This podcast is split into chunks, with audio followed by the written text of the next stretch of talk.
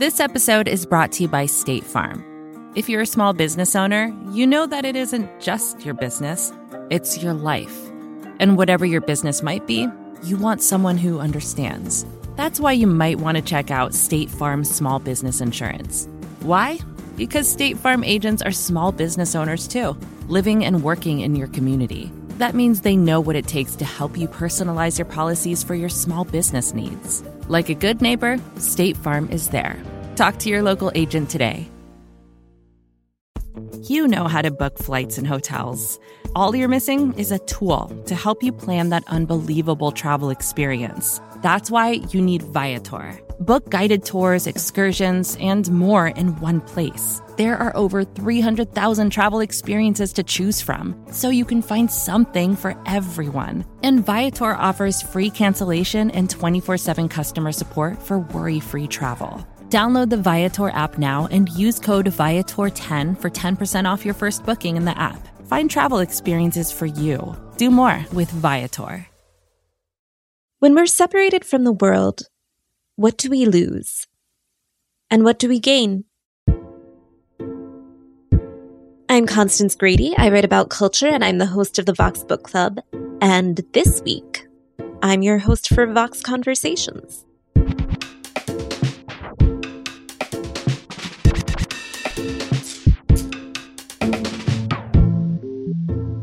Imagine that you're standing in the middle of a room. It's enormous, made of marble, and full of statues. You can hear water rushing all around you. Outside this room, there's another room just like it, only this one is flooded you can see fish swimming around the statues and seaweed growing around the statues' feet.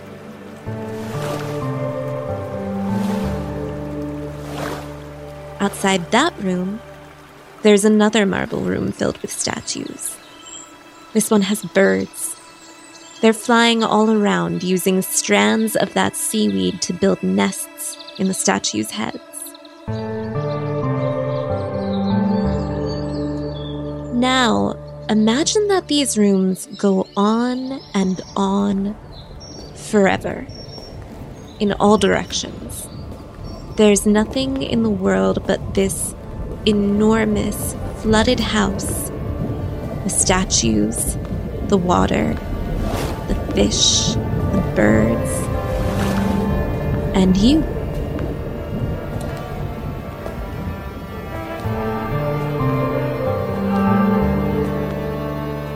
That's the world Susanna Clarke imagines in her novel Piranesi. It's the story of a man trapped in this world of the flooded house. And it's the story of how he is able to find beauty in this world where he is locked up, completely alone. Almost.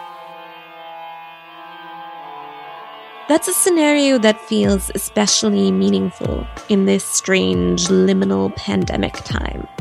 A lot of us were looking forward to a year of freedom after the vaccine, and instead we find ourselves stuck in this halfway point. Not quite in lockdown, and not quite out either.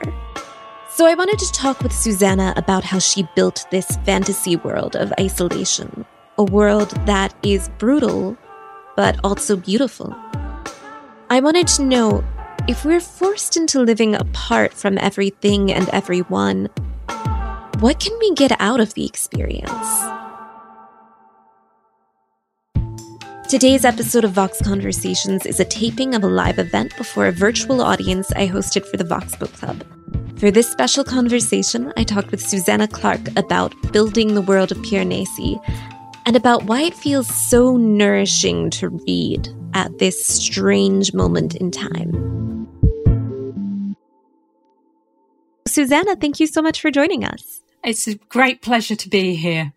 Wonderful. So, Susanna, I wanted to ask you first of all, to start off, this is a book that's so much about isolation and retreating from the world, um, which I think a lot of us have been dealing with uh, sort of at various levels for, by this point, the better part of two years. Um, and I know you yourself took quite a hiatus from public life in between the time when you released Jonathan Strange in 2004 um, and then releasing Piranesi last year. Um, I know you were struggling with health issues and and things like that then, but how did that time away influence the way you approached this book? I think it definitely did have an influence.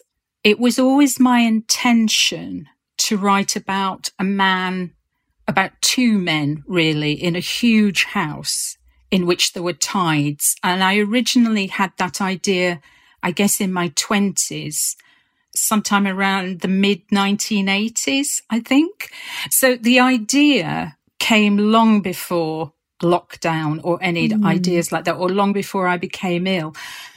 But I think having been in a sort of isolation of my own for many, many years, I think it did influence the book, but I think it kind of influenced it in a way, I realized after a long time that there were some positive things, some positive aspects to slowing down, to being on your own. Perhaps not many, but there were some. And they seem most relevant to Piranesi's situation. Mm-hmm. Sort of round about 10 years ago, I was visiting my aunt who lived not far away from where I am now. And she had been ill with heart problems all her life. And the last decade of her life, she really had to stay in bed. If she stood up, her blood pressure dropped to such an extent that she was in danger of dying. So she couldn't stand up. But after she died, someone gave me a little diary of hers. And she had written about the tree outside her window and I mean, it wasn't anything very startling that she'd said, mm. but she sort of kept a record of what was happening to this tree. And at one point, a wind came and blew off some of the leaves. And she was obviously quite concerned about this. There is still ways to connect to the outside world. And in fact, some of the outside world, I think, comes closer when you are forced to slow down. And I think that was the mm. sort of thing I wanted to pick up with Piranesi. Uh, there's that lovely little section where a leaf comes into the house and Piranesi picks it up and is asking, "Do trees exist?" And he is he is not sure, but he likes the leaf. and I wanted to ask a little about Piranesi as a character, um, if I can call him that, since that is not his name. Yes, it's what, what I call him. It, it seems a useful way to mm. distinguish him. It's a tag, sort of. Yes, a couple of people have called him myself mm-hmm. which is sort of the way he refers to himself, but I always call him Piranesi. Yeah, I think that's fair enough. And there's something that is so sort of instantly pure and and really lovable about him. You know, as soon as I was a few chapters in, I was just very defensive of him, which feels sort of necessary as you read. Um, because Piranesi only knows one other person, this man he calls the other, and the other will just show up in the house on a pretty regular basis and then vanish again. And Piranesi thinks that the other is his friend, but as you read, you can see that the other thinks Piranesi is his slave. And it's just, it's so infuriating. Um, and it really made me want to protect Piranesi from this just awful, awful man who is taking advantage of him um, in ways that he's almost too pure to understand. So, how did you think about developing the sort of the sweetness of that character? To be honest, it kind of came as a surprise to me. I think in the early versions that I wrote in my 20s, there's barely enough text to say what the character was intended to be. Mm-hmm. But when I started to write it seriously, in earnest, I imagined that he would be quite a cross person quite a scathing person in some ways, because why wouldn't you if you're sort of having to live this quite hard life? And I wrote it like that for a while and it just didn't hang together somehow. Mm. It just did not work. And I can't remember how I came to the idea that he was happy there. The most important thing about him was that he felt this huge connection to the world in which he found itself. He felt that the world and he were almost not separate, that they, they were mm. kind of on a continuum, and that he's just slotted in there so perfectly, and that he was happy. And that influenced the rest of his characteristics and his behavior towards the other. And once I'd realized that, the book sort of took off. Mm-hmm. It began to make sense to me. But I was really quite surprised. This hadn't been where I was heading at all. So I don't really know where his sweet character came from. I know that after I'd sent the book off to the mm. publishers and they were editing and so forth, and I was no longer writing the book, I did feel bit bereft. He was a lovely person to have around. He was a lovely mm. presence. And I remember going out one morning very early. You have to walk down my drive to get to the sort of road, and then you can look to where the sun's rising. And there was a beautiful, beautiful sunrise that morning. And I remember thinking, oh, he'd have loved this. he would have really loved it. Because I kind of worked out that in the house, he probably couldn't see sunrises per se. He would sort of see the effects and the light blooming, but because the house was in the way, he wouldn't actually see the sun. And I just mm. thought he would just find this so beautiful. And I kind of felt a pang for, yes, that he'd been sort of, he'd had to leave me. Oh, but you still have a little inner Piranesi, maybe. Yes, yes, I hope so. I hope so. And then it's so striking that he loves the house so much. Because when you first start reading, it's just, it's so empty and there's no softness to it. There's these passages where he gets swept off his feet by the tides and is dashed against the marble statues. And then he responds with so much affection. You know, he lands in the hands of a giant statue and he thanks the house for catching him. So you sort of find yourself loving the house almost specifically because you love Piranesi. So how did you think about balancing those two aspects of the house, the brutality of it and the beauty of it, and sort of making it both a threat and a refuge? That didn't really occur to me. I mean, now that you sort of phrase it that way, obviously that's a contrast, that's a dichotomy. But it didn't seem to me that mm. way when I was writing. I was kind of consciously influenced by a colleague of C.S. Lewis's, one of the Inklings, who's not terribly well known, called mm. Owen Barfield. And he had a strong influence on both Lewis and Tolkien. And one of the things that Barfield was very interested in was how ancient peoples thought, how they saw the world. And he very much thought that ancient peoples did not really see a difference between the outside world and the inside. They didn't have this strong sense of individuality that they did. They felt that they were on a continuum with the world and with the gods. And so I've always been very interested in this idea. And it was a bit of that idea mm-hmm. that I, I wanted to get to with Piranesi. It's actually called original participation. That's what Barfield called it. It's a very interesting theory. He thinks that you can sort of find relics and fossils of it in language, that language contains these earlier ways of thinking. Oh, that's really fascinating. Now I will need to read that. um, and I wanted to ask as well, since we're talking about the Inklings and some of the ideas you were approaching with this book, what were the big references you're thinking about as you go in. There's obviously so much of C.S. Lewis there, and it also feels like tons of Borges. I keep thinking of it as like if Borges went to the wood between the worlds in Narnia and just sort of wandered around for a little bit. What were the the ideas you were thinking about as you went into I it? I think you've absolutely got them. Borges was the starting point. When I was in my 20s, I lived in London and I was reading the short fiction. Well, he didn't write any long fiction, did he? Um, I was reading the short fiction of of Borges, Jorge Luis Borges, and bizarrely enough, there was an evening class going on in London exactly on this topic, on the fiction of Borges. In those days, I think you could sort of do an evening class on almost anything in London. And I found this fascinating. I loved his strange, sort of jewel like stories and the fantastic worlds, and particularly the world which is only a library. It isn't mm. anything else, it's just a library. And also the House of Asterion, which is a story about the Minotaur and the original labyrinth. Mm. And so I, I think what I was doing when I first sat down and, and tried to write about this vast house with oceans was to create a Borgesian world.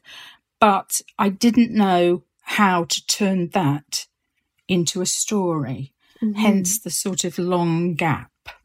So it was Borges, and then as I began to write it seriously, I sort of thought about the situation Piranesi finds himself in, whether he's aware of it or not. And the obvious reference then was The Magician's Nephew mm. by C.S. Lewis. And I began to realize also that in The Magician's Nephew, there are these two other worlds. There's, well, there's the wood between the worlds, and then there's also Charn, mm. which is empty and ruinous and has fantastic architecture. And the two children who find themselves there explore it and they go from courtyard to courtyard in the silence. And it was quite, I think for Lewis, it was quite a threatening place. Mm-hmm. It was meant to represent something quite dark, but I always really rather liked it. And I kind of wanted to go there. And there was a point in my illness in the 2000s, I guess, when I actually had quite bad social anxiety and found mm. walking through streets with other people quite difficult. But I would imagine that I was in Charn or a world very like Charn and that there were actually no people. It was just mm. me and the architecture.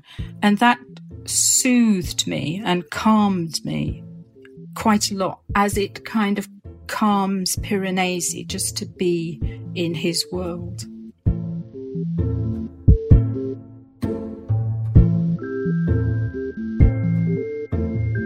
Piranesi is a book that explores themes so central to the experience of the pandemic for so many of us, which is why it's amazing to me that Susanna Clarke conceived of the idea decades before 2020. So, what was it like to release this book into a world that had suddenly, unexpectedly, become so ready to receive it? I'll ask Susanna after a short break.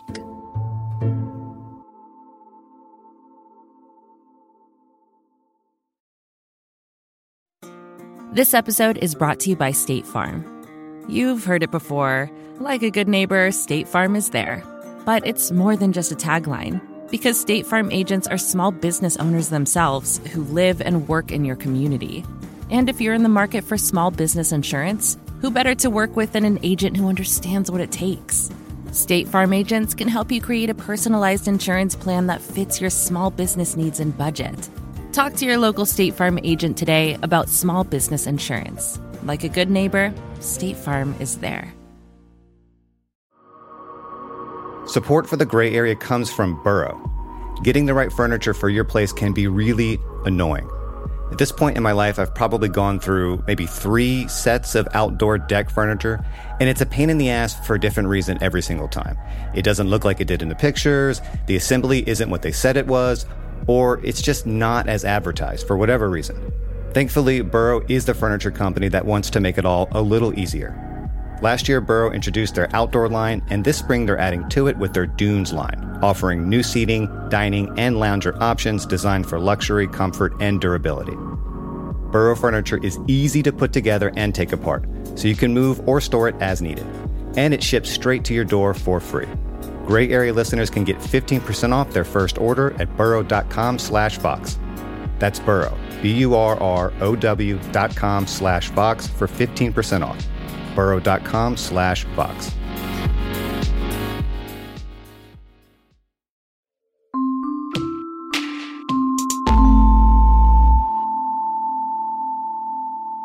like there's something very meditative about reading this book. You know, it almost feels like as I was reading, it was almost an extended prayer or like a mindfulness exercise. I think because Piranesi understands himself very clearly to be in communion with the world that he's living in, right? He calls himself the beloved child of the house.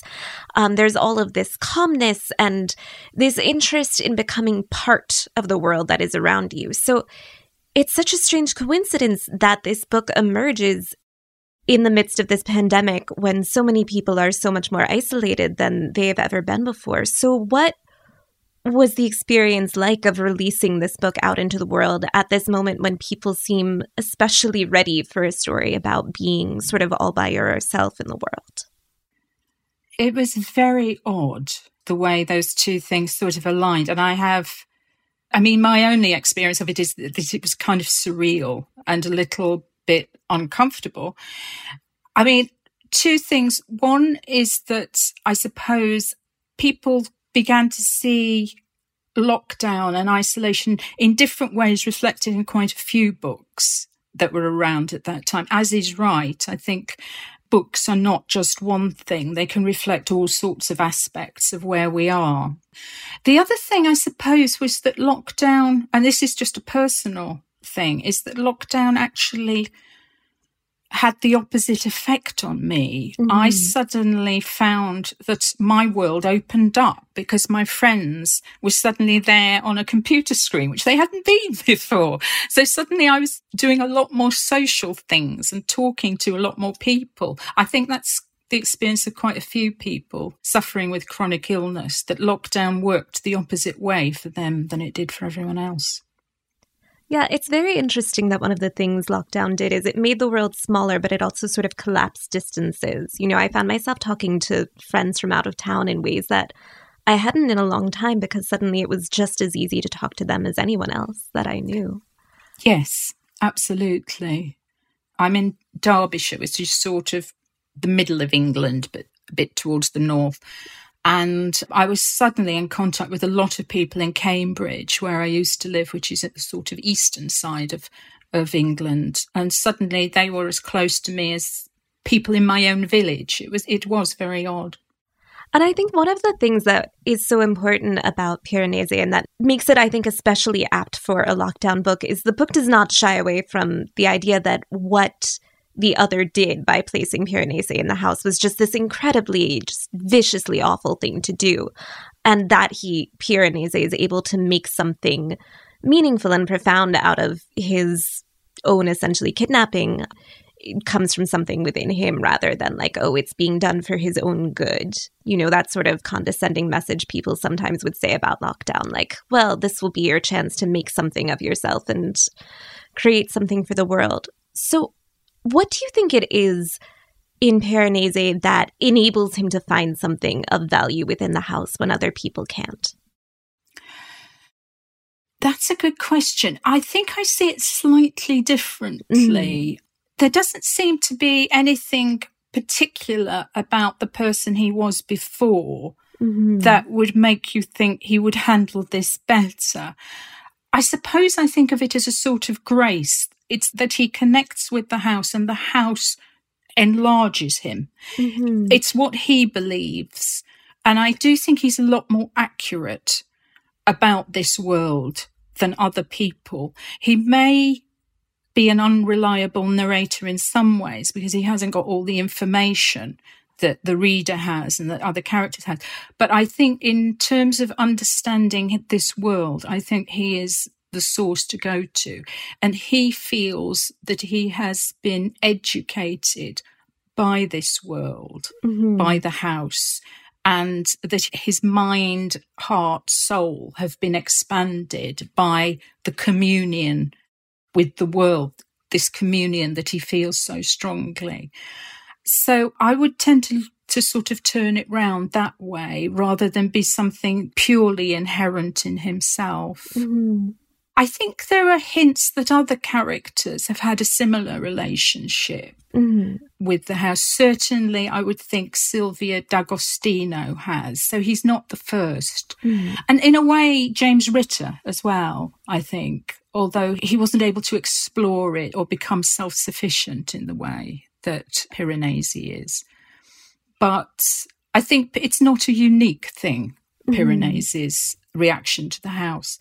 But the other is a different personality and he's he's very defended against things coming in from the outside, I think.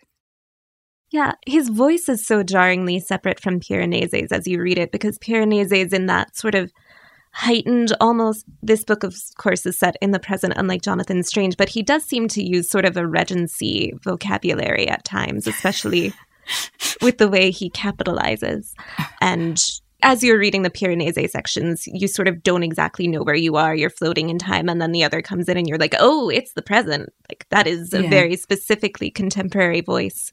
Did you think about developing the the contrast between those two? Yes, absolutely. I think I'm always very comfortable leaving out contractions. I don't really know why it I suppose I got used to it because in the Regency era and well into the 19th century, polite people didn't use contractions. They were sort of looked upon as a form of slang and a bit, you know, it's not what we do if you were middle class or upper class. Mm. And I somehow I just got used to it. And I also, I do feel there's a sort of childlikeness that comes mm. in when you take out contractions, a sort of almost innocence. You sort of go back to, I don't know, a slightly earlier way of being, not just go back to the 19th century, but somehow you go back in your own life. I don't know why it is. I don't know why it is, but I'm very comfortable. And it seems to me there are things you can do when you make people speak, when your characters speak in this very simple, almost naive way so, yes, there was that. And there was also the capitalization, which seemed to me like, well, he's saying everything he capitalizes, he thinks is hugely important. Mm-hmm. And also everything he capitalizes, he thinks of as having a life of its own. It, mm-hmm. it may be strictly speaking, inanimate, but not to him. It has a soul, it has purpose, it has meaning. But it's also true that the capitalization sort of it makes these words have a sim- it gives them a simplicity an importance but also a simplicity like painting in primary colors something like that it's a bit naive but it's not just naive it's sort of i don't know it somehow kind of opens things up mm-hmm. somehow I always think that it's very difficult for the writer to explain what the writer is doing. Mm-hmm. The person who sits and writes sort of doesn't think consciously necessarily about what she's doing. And then I come along afterwards and have to kind of deduce it from what I remember. I'm not sure I always get it right. Mm-hmm. Um, but the person who just sat there and wrote it down isn't actually in a way here anymore. So mm. I just have to mm. do my best. Just come in after the fact to translate it out. Yeah. So as the book ends, Piranesi has to make his choice between the house and his previous world, our world. And after he chooses to leave the house for however long he does, he's no longer the same Piranesi that we've come to know. So how does changing the place and the way that he's been living, how does that reshape his identity? I think we're all kind of products of the world in which we live, mm. products of our upbringing, products of whether life is easy for us or hard for us, or, you know, all of these things come together to form identity. So I think probably going from one world to literally another world would actually have quite a big impact. And I think Piranesi, as strong as he is, he's never had to deal with money. He's never had to deal with an overwhelming number of people. Mm-hmm. He at one point, I think he says, "Are there seventy six people in your world or something?" And he thinks that's a ridiculous number. You know, there can't possibly be 70. Like such a gotcha question he's set up. Yes, exactly. So I think at that point, somebody else has to arise to kind of deal with money and mobile phones and and just the overwhelmingness of this world. And that person can remember, does remember how you use money and how you use a phone and how you use an ATM and all of those sorts of things. So I think it's quite natural that Piranesi should sink down a bit, but he doesn't sink very far. He's mm. still expressing his opinions on everything, which I think is kind of cute. Um, mm. And I think if this person were to go back to the world of the house, Piranesi would would very quickly become the dominant personality again. All right. Well, I think we are almost ready to go to audience Q&A, but before we do, I have to ask you the question we ask all our guests, which is what are you reading right now? I'm reading Patricia Lockwood's No One Is Talking About This, oh, which so is good. fabulous and astonishing. And kind of, you end up sort of seeing the world in a Patricia Lockwood way after you've read uh, just a few sentences. You also end up sort of trying to write like her, which is quite interesting. I mean, just naturally, you end up doing that. I would very much like to read a Susanna Clarke take on a Patricia Lockwood sentence. I feel like that would be an experience.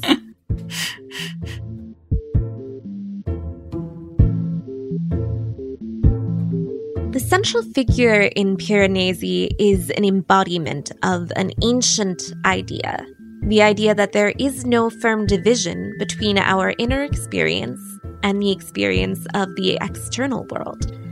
Is this similar to how we might think of a religious experience? This is one of the questions put to Susanna Clarke by a member of our live audience. We'll find out Susanna's answer to this and to other questions from the audience of this Vox Book Club event after one more quick break.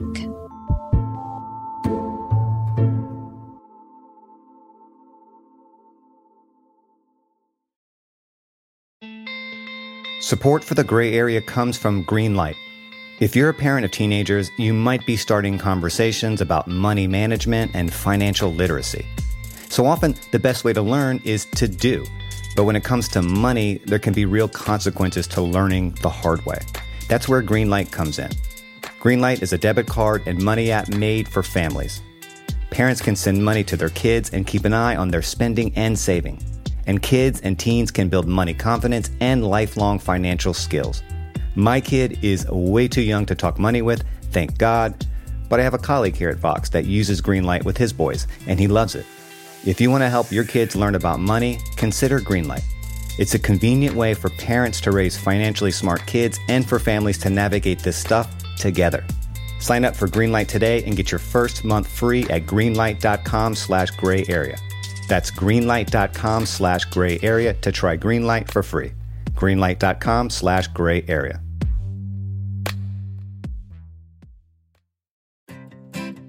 Support for this show comes from Slack. You're a growing business and you can't afford to slow down. If anything, you could probably use a few more hours in the day. That's why the most successful growing businesses are working together in Slack. Slack is where work happens, with all your people, data, and information in one AI powered place. Start a call instantly in huddles and ditch cumbersome calendar invites. Or build an automation with Workflow Builder to take routine tasks off your plate. No coding required. Grow your business in Slack. Visit slack.com to get started.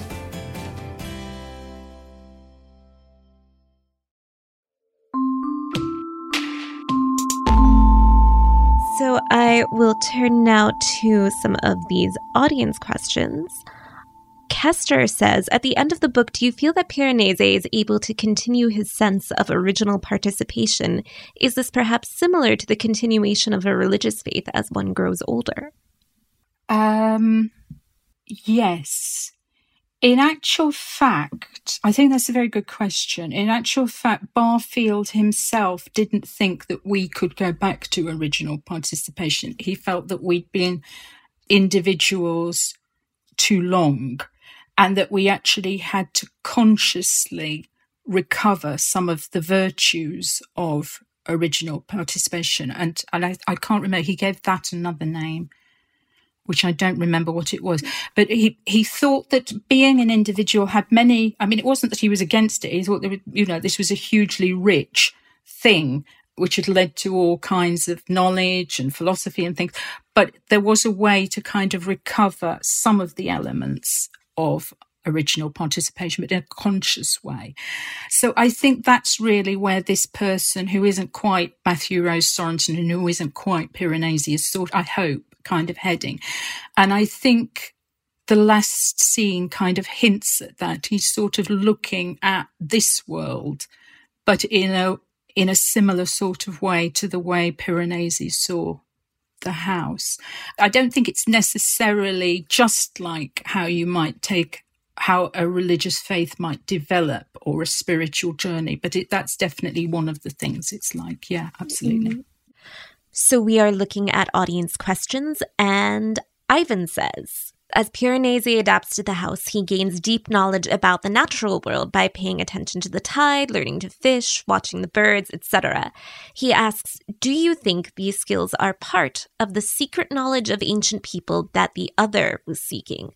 So, for those who aren't as familiar with the book, let me just quickly explain. So, the reason Piranesi has been placed in this world by the other to begin with is to help the other on his quest for the secret knowledge that he thinks ancient societies used to have and which he thinks is now held in the house. So, the other thinks this will give him the power of flight and control over lesser minds and things like that. And Ivan's asking if the other just misunderstood the nature of the knowledge and if the skills Piranesi learned actually fulfilled the other's quest. I hadn't thought of that. I, in a way, I never quite settled with myself what the great and secret knowledge was, mm-hmm. um, other than what Laurence Arne-Sayles, the prophet, says about it, which is that it it is knowledge that has left our world and sort of hollowed out a place, another place, another world. It just sort of flowed out of our world and created this.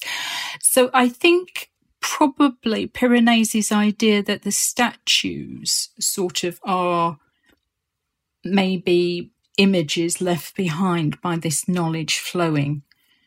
But but that's quite an interesting idea that I think the way, the knowledge that Piranesi has about how to look after himself and the natural world, it's not so much that that's part of the great and secret knowledge, but it is part of the attitude mm-hmm. that Piranesi has to the house and which enables him to understand the house. A sort of humble attitude, an attitude of I'm here to learn what you will teach me rather than I want you to teach me what I want to know kind of thing. So, mm-hmm. yes, I think the other is definitely missing out by not paying attention to what, by despising the sort of attitude Piranesi has, because I think that's the attitude that helps him understand the house. Um, we have a question from Adam that never occurred to me that I'm interested to hear your take on. He asks, "Is this a climate change parable?"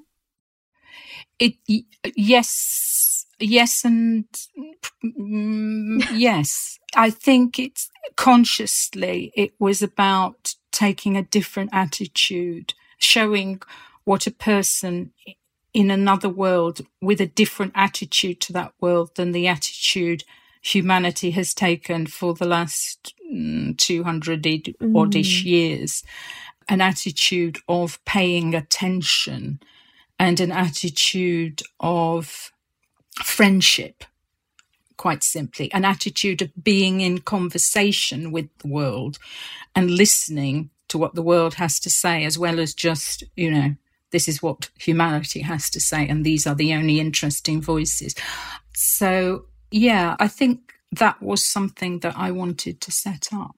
Yeah, mm-hmm. that idea. The sort of the living in harmony as opposed to utilitarian setup. Yes, living in harmony and listening to and paying attention to and not assuming that we have the answers because we're human, that kind of thing. And we've had quite a few questions about the physical space of the house. Um, Hattie asks Do you have a clear mental image of what the labyrinthine world of Piranesi looks like at its most distant edges, or do you prefer to preserve some mystery for yourself and avoid fleshing out the entire realm? I think if I thought about it, I could have a wonderful time sort of inventing the far distant halls. But in a way, I think that would be a bit um, self indulgent on my part. I think I didn't want to know my knowledge and Piranesi's knowledge to be too out of joint with each mm. other. And he's the expert on the house. So I wanted him to kind of, in a way, I almost wanted him to tell me, which sometimes characters will do. Not always, but they will sometimes. So, yeah, I mapped out, not really like an actual map, but in a diagrammatic way the halls and vestibules that surround the first vestibule, the bit that Piranesi knows better, just so I could sort of see how the numbering might work. But it was only those few halls. After that, I've no idea. Uh, we have a very interesting question from Liz. She says A recent discovery is that our brains get washed with cerebrospinal fluid while we sleep. There's even a video of it on Boston University's website. It's kind of like the halls in Piranesi. Were you thinking of this when you wrote the book? I wasn't thinking of it because this is the first time I've heard it, but it's very fascinating. Um, I don't really know where the water imagery comes from. It just mm. felt well, as I say, this was something that was in this story in the five or seven pages that I wrote way back in my 20s. And I really don't know where it comes from, this watery image. Mm. But certainly, I did want the house to have a sort of strongly dreamlike aspect mm-hmm. that it should feel familiar yet very strange at the same time in the way that dreams do and apparently a lot of people do dream that they are walking through a huge possibly endless building and finding bits of it they never knew were there before. So it's not an uncommon thing to dream. Well, that's fascinating. I wonder if we somehow pick up on the sound of the of the fluid and that has something to do with it. Very odd. Uh, Ray asks, why the labyrinth in myth or concept as the setting and structure of your novel? How do we see the mythological archetypes of Daedalus, Theseus, the Minotaur, Icarus, the Athenian tribute, Ariadne, etc., as existing in a spectrum with your own characters and plot developments? I think, um, as I say, Borges wrote a story called The House of Asterion, which is mm. a story about the Minotaur from the Minotaur's point of view. And as far as I remember, I hadn't read this story since my 20s. And then after I finished Piranesi, I read it again. And I was astonished that there were all these echoes in the Borges story. Like there were dead remains apparently just lying around in the rooms. And I, I didn't remember that at all. And he even has a way of speaking. Well, obviously, I'm reading him in an English translation, but he even has a way of speaking which is not unlike Piranesi's. And this astonished me. So I think the original Minotaur story and the idea of a labyrinth is very strong mm. in there. I hadn't really thought about Daedalus at all or his son, whose name I have just forgotten. Icarus. Icarus. I hadn't thought about that. I'd have to give that further thought, I think. There is something perhaps in the way Piranesi is able to devise all of his little inventions, but. I think I would probably, if I were going to equate any character with the Icarus character, it would be the mm. other. That kind of overarching ambition without really looking what he's doing. Mm. That I think is there. But it is, I mean, a lot of labyrinths have fed into this. One mm. of them would definitely be in Ursula Guin's Earthsea stories, The Tombs of Atuan. There's the most fabulous labyrinth in there. And you get a map so you can go around it by yourself as well. Oh, that book just embedded in my mind when I was very young and did strange things there. Okay, so we have a few people asking about the parallels between the house in Piranesi and the Raven King's Roads um, in Jonathan Strange and Mr. Norrell, your very wonderful book from 2004. So the King's Roads in that book are the paths from the regular world into fairyland, and they're described as great stone halls that lead off in every direction. Um, so they seem in some ways very similar to the house in Piranesi, and people are wondering if you saw any connections there. I think the house actually predates the Raven King's Roads. But I think both of them connect to my love of labyrinths, connect to my love of Piranesi, the artist, Giambattista Piranesi, who did the etchings of the prisons and the etchings of Roman ruins and things. I think all those they're kind of influenced by the same stuff that I'm fascinated by, but I don't think there's a sort of so there's a sort of vertical connection up from mm. this stuff, but there is I don't see a sort of horizontal connection, as it were.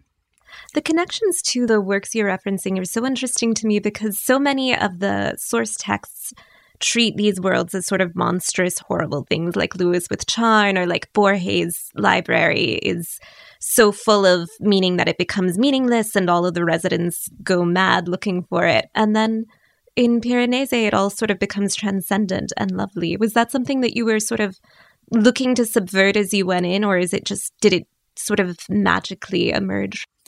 I think it's just a reflection of the fact that I think I found when I was ill, I found these things both fascinating and oppressive. I both wanted to go there and I felt oppressed by them. I wanted to go there because there was peace and solitude and all the all the things that Piranesi finds and calm and the sort of idea of traveling a labyrinth but knowing exactly where you're going, mm-hmm. of having that key to it and being able to explore it by yourself. I think that's kind of wonderful. But there's also this kind of oppression of I can't get out. I mean, I think at several points I have expressed to people that I felt my illness itself was like a labyrinth. Mm-hmm. You know, I could wander its paths, but I couldn't actually get out. So there may be something in that. Yeah. And I think it's so lovely that Piranesi at the end is able to find a way that he can go in and out of his own choice, which is what we are probably all hoping for in the face yes. of Delta. Yes. All right. Well, I think we are just about at time. So, Susanna, thank you so much for joining us. This was so wonderful. It's been an absolute pleasure. I've really enjoyed it. Thank you.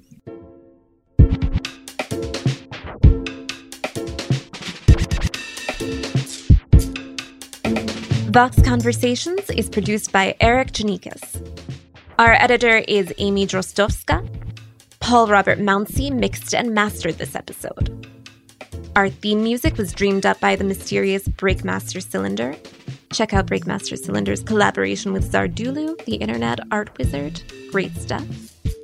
And Amber Hall is the deputy editorial director of Vox Talk. If you like the show, let us know. Room for improvement, we want to hear that too. We're curious to know what you think, what you want more of, what we could improve. And if you have ideas for future guests or topics, send us your thoughts at voxconversations at vox.com. And hey, if you did like this episode, share it with your friends, rate and review, and come back on Monday for a brand new episode.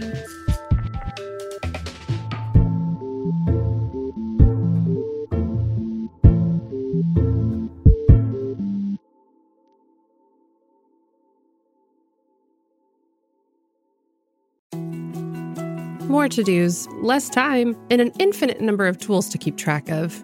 Sometimes doing business has never felt harder, but you don't need a miracle to hit your goals. You can just use HubSpot because their all in one customer platform can make growing your business infinitely easier. Imagine this high quality leads, fast closing deals, wildly happy customers, and more benchmark breaking quarters. It's not a miracle, it's HubSpot. Visit HubSpot.com to get started today.